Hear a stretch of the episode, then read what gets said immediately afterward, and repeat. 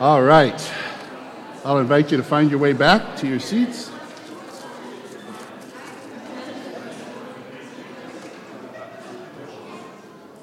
And just to remind you that we do have coffee over there if you need that this morning. Anything to help you stay awake, right, while I'm preaching. Hey, this morning, um, I did want to just take a moment before I look at 1 Thessalonians to address the Supreme Court decision that happened this week. And I'm going to stay real close to my notes here, so it might seem like I'm reading this, but I did put this together and wanted to make a statement to us and cause us to think about some of these things as they occur.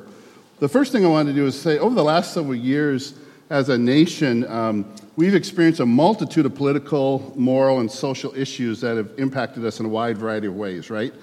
So each time one of these events has occurred as a pastor, I wrestle with how to address them.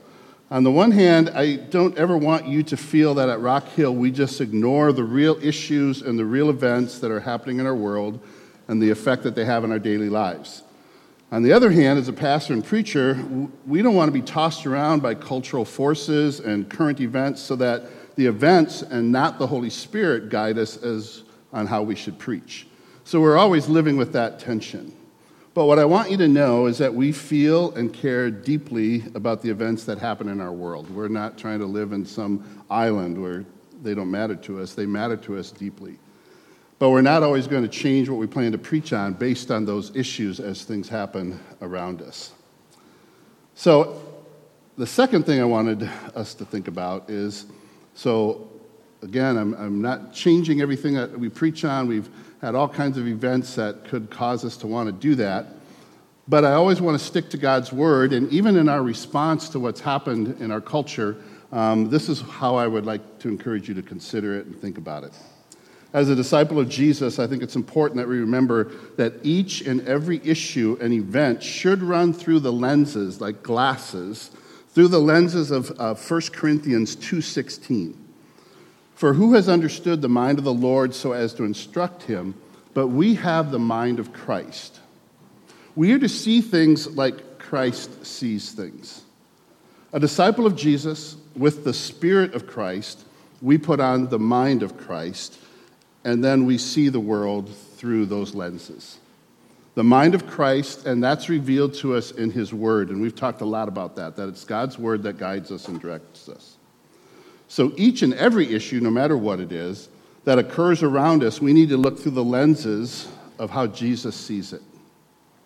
So in this instance, putting on the mind of Christ to see how he sees the baby in the womb. Putting on the mind of Christ to see how he sees the woman in a distressing pregnancy.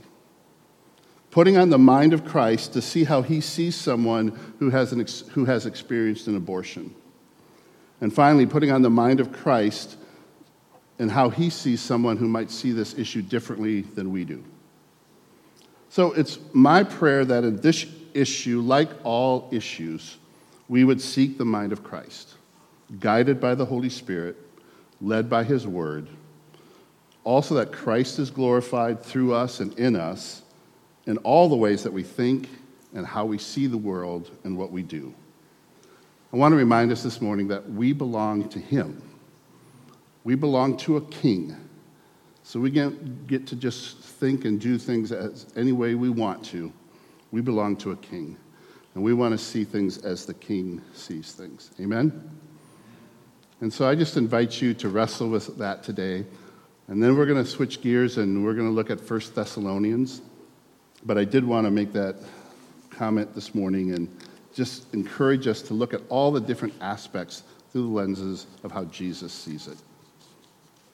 I'm going to invite you to take a moment where you just bow your heads and ask the Lord to speak to you this morning through this message, but also just ask Him to give you direction and guidance and ask Him to help you to see the issues going on in our world through the lenses of Jesus. All right? Let's just take a moment. I'm going to give you maybe a little bit more extended time than I normally do at this moment for you just to pray and ask God to speak this morning.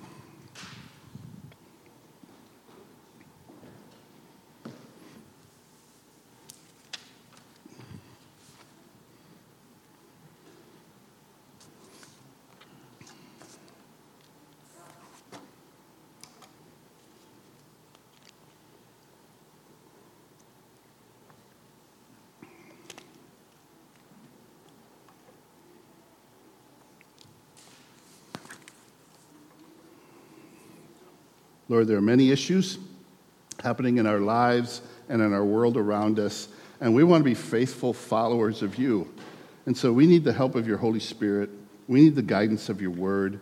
We need the humility of heart in order that we might follow you and see these things as you would have us to see them. And Lord, we wrestle with these things together as your body and as your children. But we're thankful that you didn't leave us without your spirit, you didn't leave us without your word, and that you've given us all the tools that we need to walk faithfully and to understand the events in the world and the things that go on around us. So guide us this morning as we look at your word. May it encourage us and challenge us today. We pray this in the great name of Jesus. Amen. Our passage this morning is from 1 Thessalonians chapter 2. We're on a series this summer. Uh, we, we've taken a break from our series called The Thread. We're going to pick that up again in the fall, but we're preaching through 1 Thessalonians this summer, and I'm going to be reading this morning from chapter 2, verses 1 through 10. For you yourselves know, brothers, that our coming to you was not in vain. But though we had already suffered and been shamefully treated at Philippi, as you know, we had boldness in our God to declare to you the gospel of God in the midst of such uh, midst of much conflict. For our appeal does not spring from error or impurity or any attempt to deceive, but just as we have been approved by God to be entrusted with the gospel, so we speak not to please man, but to please God who tests our hearts. Verse 5. For we never came with words of flattery, as you know, nor with pretext for greed, as God is our witness. Nor did we seek glory from people, whether from you or from others, though we could have made demands as an apostle of Christ. But we were gentle among you, like a nursing mother taking care of her own children. So, being affectionately desirous of you, so we were ready to share with you not only the gospel of God, but also our own selves, because you had become very dear to us. For you remember, brothers, our labor and toil, how we work day and night, that we might not be a burden to you while we proclaim to you the gospel of God. You are witnesses, and God also, how holy and righteous and blameless was our conduct uh, toward you, brothers. For you know, like a father with his children, we exhorted each of you and encouraged you and charged you to walk in a manner worthy of God, who calls you into his own kingdom and glory. Our focus today is on Christian leadership, and I want us to be thinking about um, all of us being leaders at some degree, to some level, in some way uh, here at the church. And Christian leaders are supposed to do things the right way. They're supposed to have kind of the, the, the right reasons for why they're doing it, and it's all led by the scripture. And so, what we're going to see this morning is what happens when that happens correctly. Because we all probably have pictures in our heads or things that we've heard about or something we've seen on TV where it did not turn out this way, that it was not right leadership. In the church, people failed. In the church, leaders sinned. In the church, leaders did not act in appropriate ways. And so we have all those things going through our heads sometimes when we think about the church and leaders in the church. We know that there's been have been leaders that have done things for their own financial gain for their own pleasure or building their own kingdom and reputation. So, does the Bible say anything about how we should lead and how we should see leaders? And I believe it does, and this passage will talk to us about that today. So, our text today is going to give you a different picture. First, a different standard by which leaders should lead. So, those of us in leadership roles, we're going to see the standard by which we should lead. A different standard by which we should evaluate leaders. Sometimes in the church, we evaluate leaders in the wrong way, with the wrong standards. We're going to see a different set of motivations that should guide leaders. If you are in a leadership role, we should have certain kinds of motivations for that, and that comes from the scripture. And finally, the good news of this is all of this will produce the right kind of results in the people that we lead. Paul's saying, when I do all of this, here's the results of what happened, and you can see it in, in 1 Thessalonians. You can see the results of what God is doing. So that's what we're going to look at today, and we're just going to take it a verse at a time, like I always do, and just work our way through it. So here we go. Chapter 2, verse 1 For you yourselves know, brothers, that our coming to you is not in vain. The readers of this letter, the, the church in Thessalonica, they can attest to the fact that this that their coming to them was not in vain. They can attest to the fact that, hey, you came here and look what happened. Lives were changed, a church was started, and the church had a reputation throughout the whole region. They can attest to that. They don't have to wonder, like, wow, what was the motivation behind these guys? They don't have to wonder, like, wow, is this the real deal? Because they can attest to the fact they were changed. They, they were transformed into new people. In fact, last week we looked at they turned from worshiping idols to serve and worship the living God. That's the kind of change that happened. And Paul says, You guys know, brothers, you know that our coming to you is not in vain because you can see the change that happened. And then he goes on to say, But though we were, had already suffered and been shamefully treated at Philippi, as you know, we had boldness in our God to declare to you the gospel of God in the, in the midst of much conflict. The apostles are a great example to us in the book of Acts about what to do when you're experiencing persecution. In Acts chapter 4, remember when the apostles were arrested? They were charged and, and they were told, okay, we're going to let you go, but don't speak about Jesus. Don't tell anybody about Jesus. And what did the apostles say? We're going to go tell people about Jesus. and so they actually told them that. They said, We are going to, you can let us go, but this is what we're going to do. And then they did. Same thing in Acts chapter 16. Here we see the Apostle Paul. He gets arrested in Philippi, and, and while he's, he, he gets beaten there, some commentators said that when he came to Thessalonica, he probably still had actually the wounds from what happened to him in Philippi. So, can you imagine that you have been whipped and your back is still bleeding and you still have scabs and all the injury from all of that, and now you're going out to another town, and what are you going to do? Sit down and heal up and complain about being beaten. And no, Paul says, I'm going to the synagogue. I'm going to preach the gospel.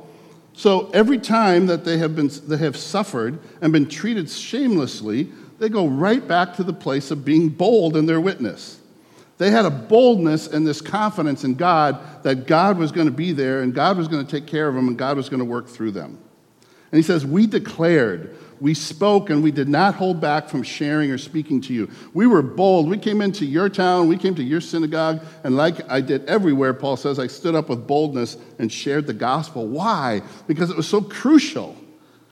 It was a matter of heaven and hell, it was a matter of life and death. And so he was going to say, even when I've been beaten, even when I've been imprisoned, I'm going right back to where I can go to share the good news of the gospel. And he says, We declared to you the gospel of God in the midst of much conflict. He said, In the midst of all that conflict, I still had the same message every time the gospel of God. And this morning, I wanted just to, to pause there for a moment and to remind us right from the scripture what is the gospel of God. What it was it, that Paul was proclaiming everywhere he went, every time he faced persecution, every time he got back up and went back out and preached, this was his message. And there's a lot of nuances to it. We're not going to have time to go into all of that this morning, but I'm just going to read it from 1 Corinthians chapter 15, verses 1 through 8.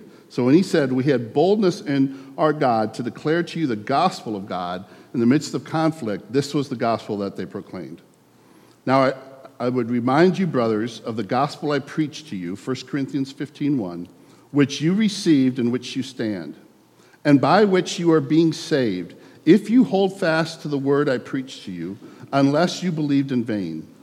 For I delivered to you as of first importance. Here it is. This is what Paul says. Here's what I delivered to you as of first importance. What I also received that Christ died for our sins in accordance with the scripture, that he was buried, and that he was raised again on the third day in accordance with the scriptures, and that he appeared to Cephas, then to the twelve. Then he appeared to more than 500 brothers at one time, and most of them who are still alive, though some have fallen asleep. Then he appeared to James, then to all the apostles, and last of all, as to one untimely born, he appeared also to me. He said, That's the gospel that I preached to you. Jesus died for your sins. He was buried. He rose again on the third day.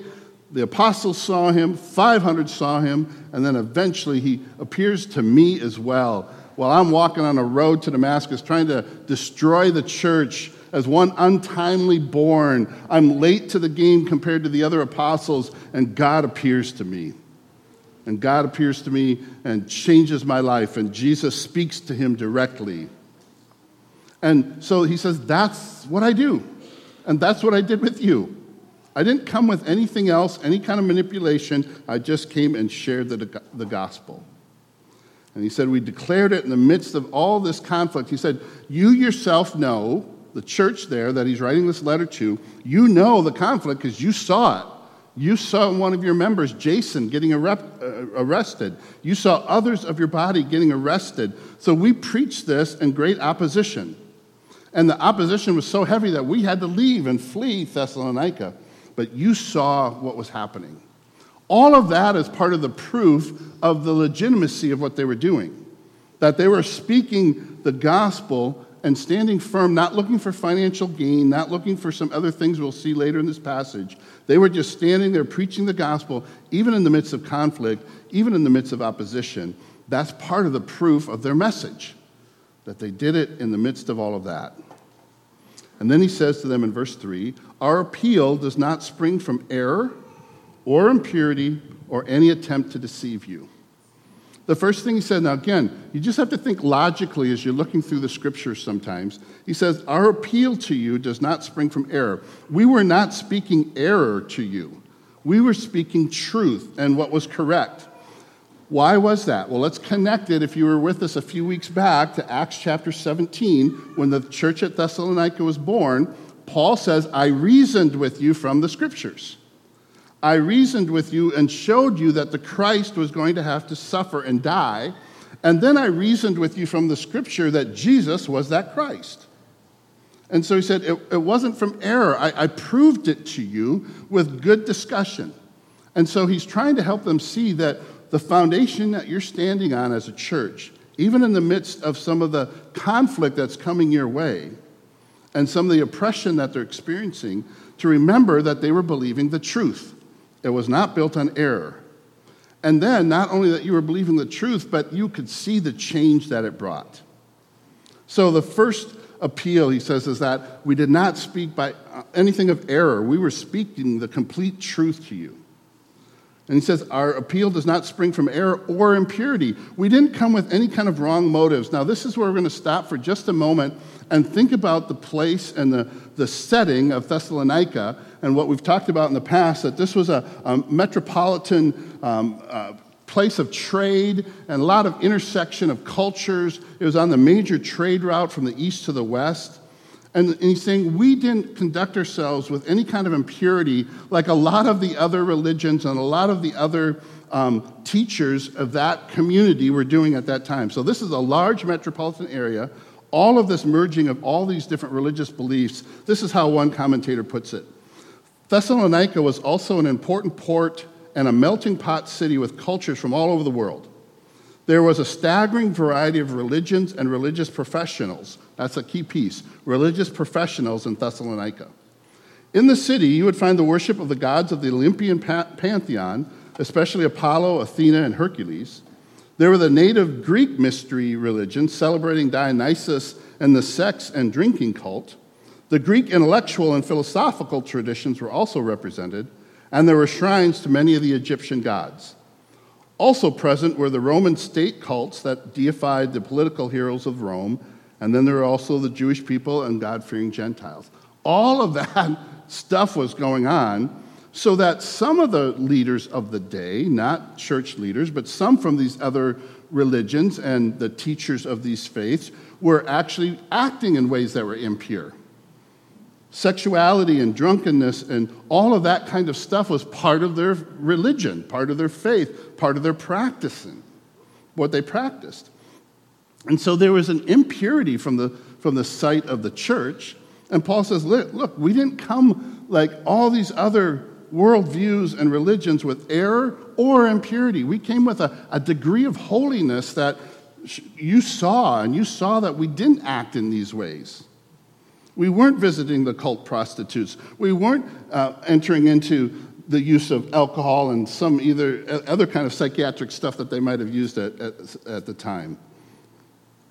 Because we didn't do any of that.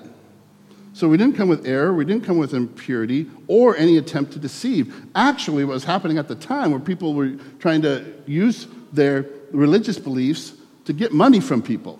And they would use deceptive practices. And he said, We acted with integrity. We never tried to manipulate you. We never acted deceptively to gain something from you. He says, So you know that we came not from error or impurity or any kind of deception, way different than the other religious, religions around them. And they could see that difference.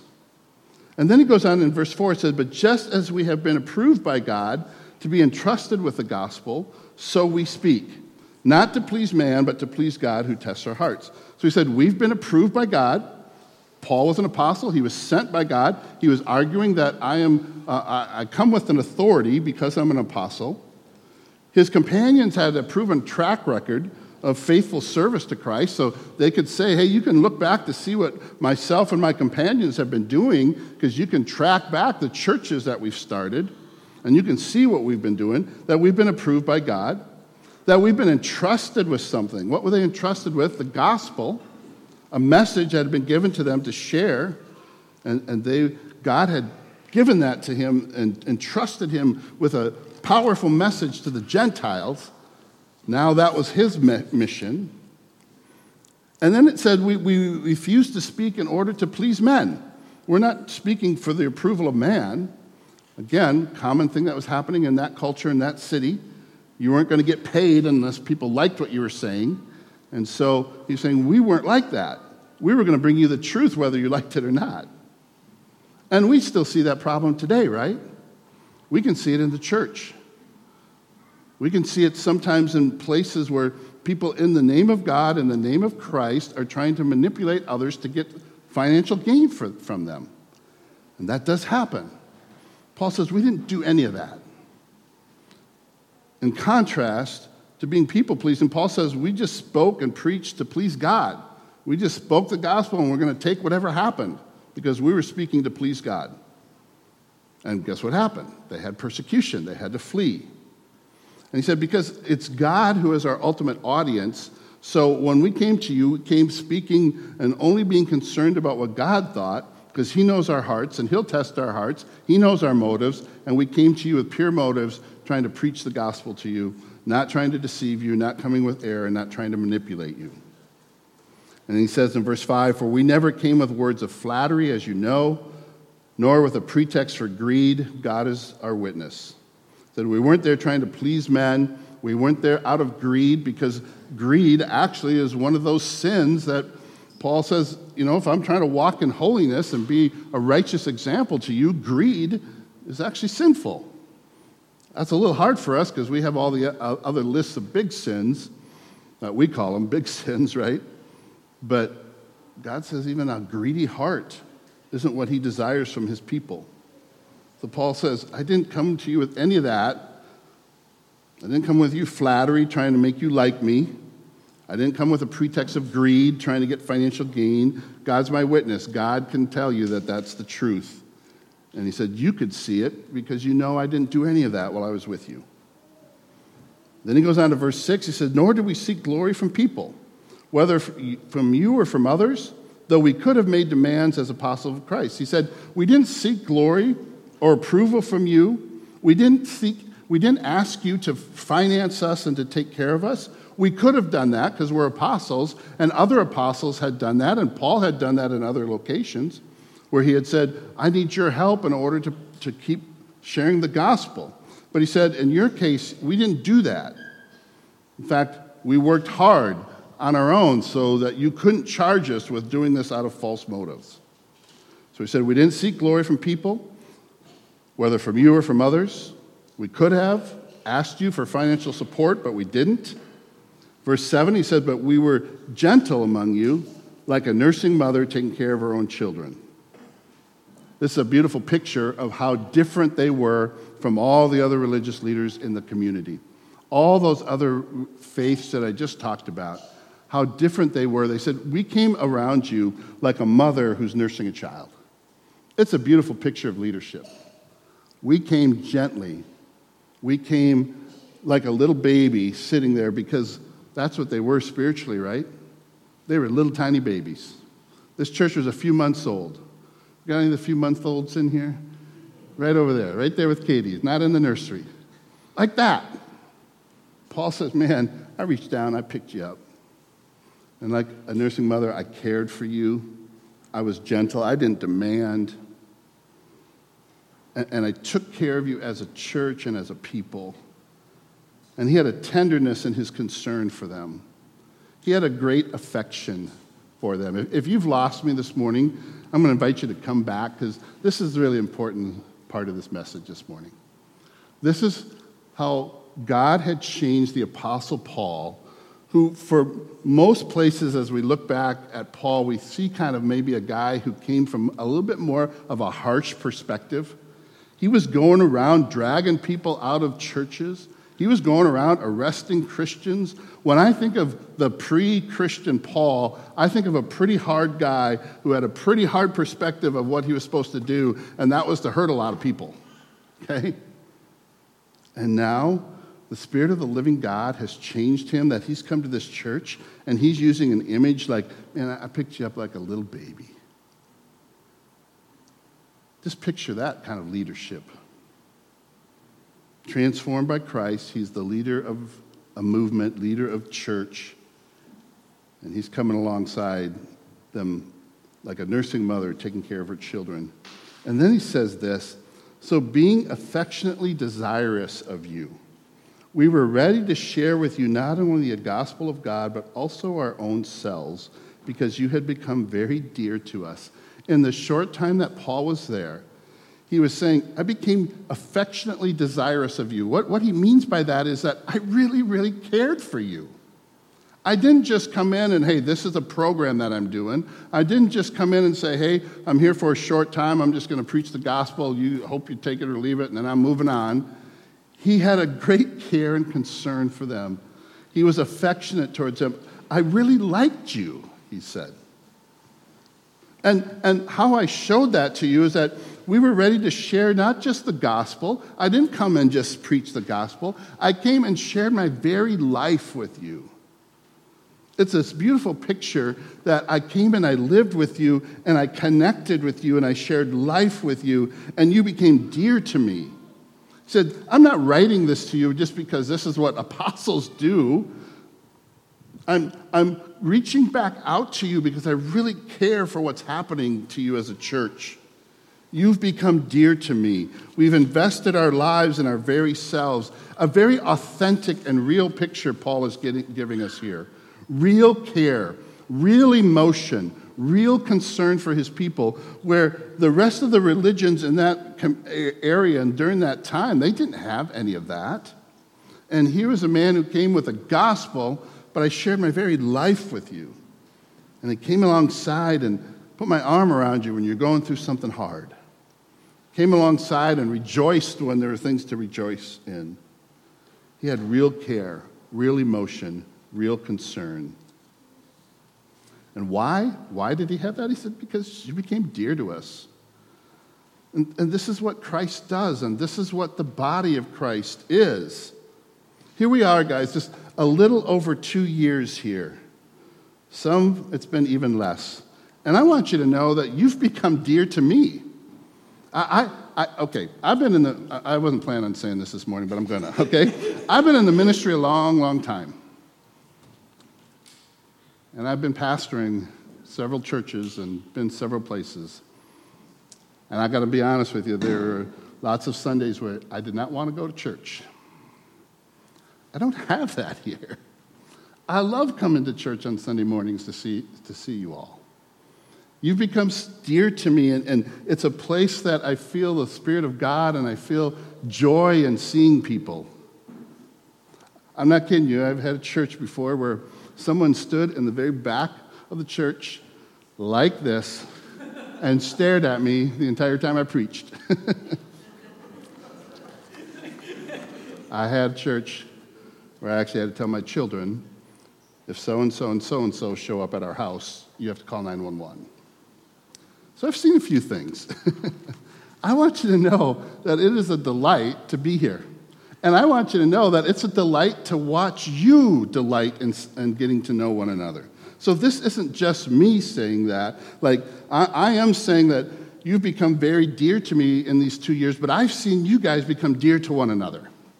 I've seen relationships grow and people that didn't know each other. You know, when I first came here, and those of you who came over from Lincoln Park, I thought you all knew each other. And then we found out you didn't all know each other, you know? And so it was fun to see people getting to know each other and getting connected. And, and now we're still doing that with new people who maybe have never been to Lincoln Park. That Chester Park is the place that they've gotten to know Rock Hill. And we are building that community in these two short years. And I just want you to be encouraged by that. And I want you to see that that's how God's church works, that we should become dear to one another, that we should become connected with one another and that we should be a place where we can encourage one another with real care, real concern, real emotion, knowing that Christ is the one that binds us together. It's Christ that brings us together. This is His church. And the beauty of His church, just like this church in Thessalonica, that they became dear to God, dear to Paul, dear to one another.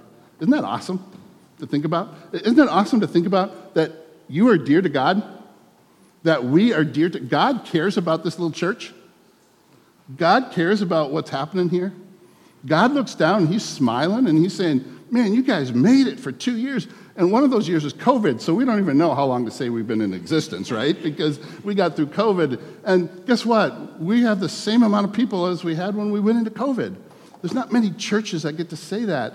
God is doing some stuff, and He wants us to know that we're dear to Him, and He wants us to become dear to one another. And I want you to know, as your pastor, that you're dear to me, and that I am grateful, and that I feel that emotion, and I'm glad I'm here. And I pray and I hope that you're glad that you're here as well.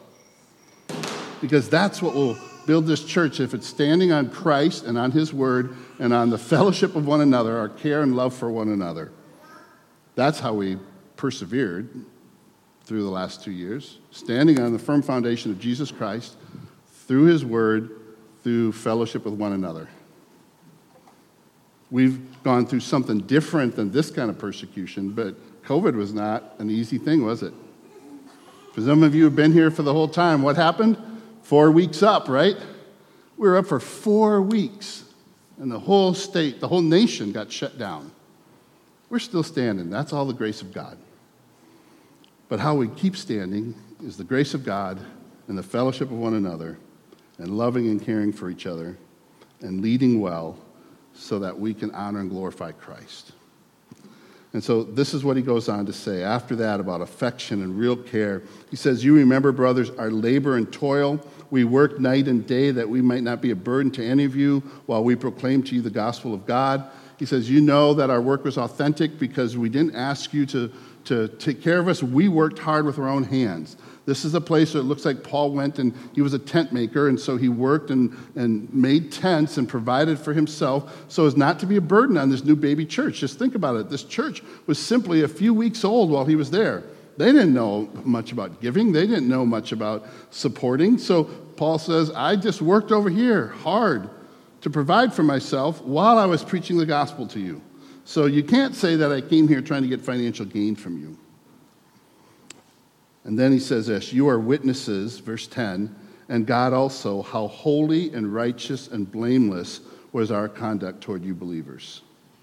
He says, You saw our conduct, and so did God. He said, We acted holy, we acted in accordance with God's teaching and the holiness of God. He said, We lived righteously. And again, if you ever get confused about the word righteousness, I just like to simply define it like this all the rightness of Jesus. When I have the righteousness of Christ, I have all the rightness of Jesus. He said, We lived righteously amongst you. We lived rightly as Jesus would among you. And then he said, In their case, they lived blameless. We lived blamelessly amongst you, he said. In our conduct towards you, they didn't have just right doctrine, not just right teaching, although they did have all that, but they also lived in a right way. They interacted with them in a proper way. They interacted with them as Christ would. And he says it really clearly. That's what he says. We, we were holy and righteous and blameless in our conduct towards you. And then he uses this imagery again in verse 11 of being a parent. For you know how, like a father with his children, we exhorted each one of you. So the mother, the little baby, picked you up and I took care of you like a little baby. But then, like a father, at times we exhorted each of you and we encouraged you and charged you to walk in a manner worthy of God, calling you into his kingdom and glory. In the short time that they were there, he said, like a father, I came alongside and I exhorted you and I said, keep going. I, gave you a little bit of a, push, like helping on a bike. Anybody help their kids ride a bike? Man, I'm glad I'm past that. but you're running down the th- and you're exhorting them, keep going, keep pedaling.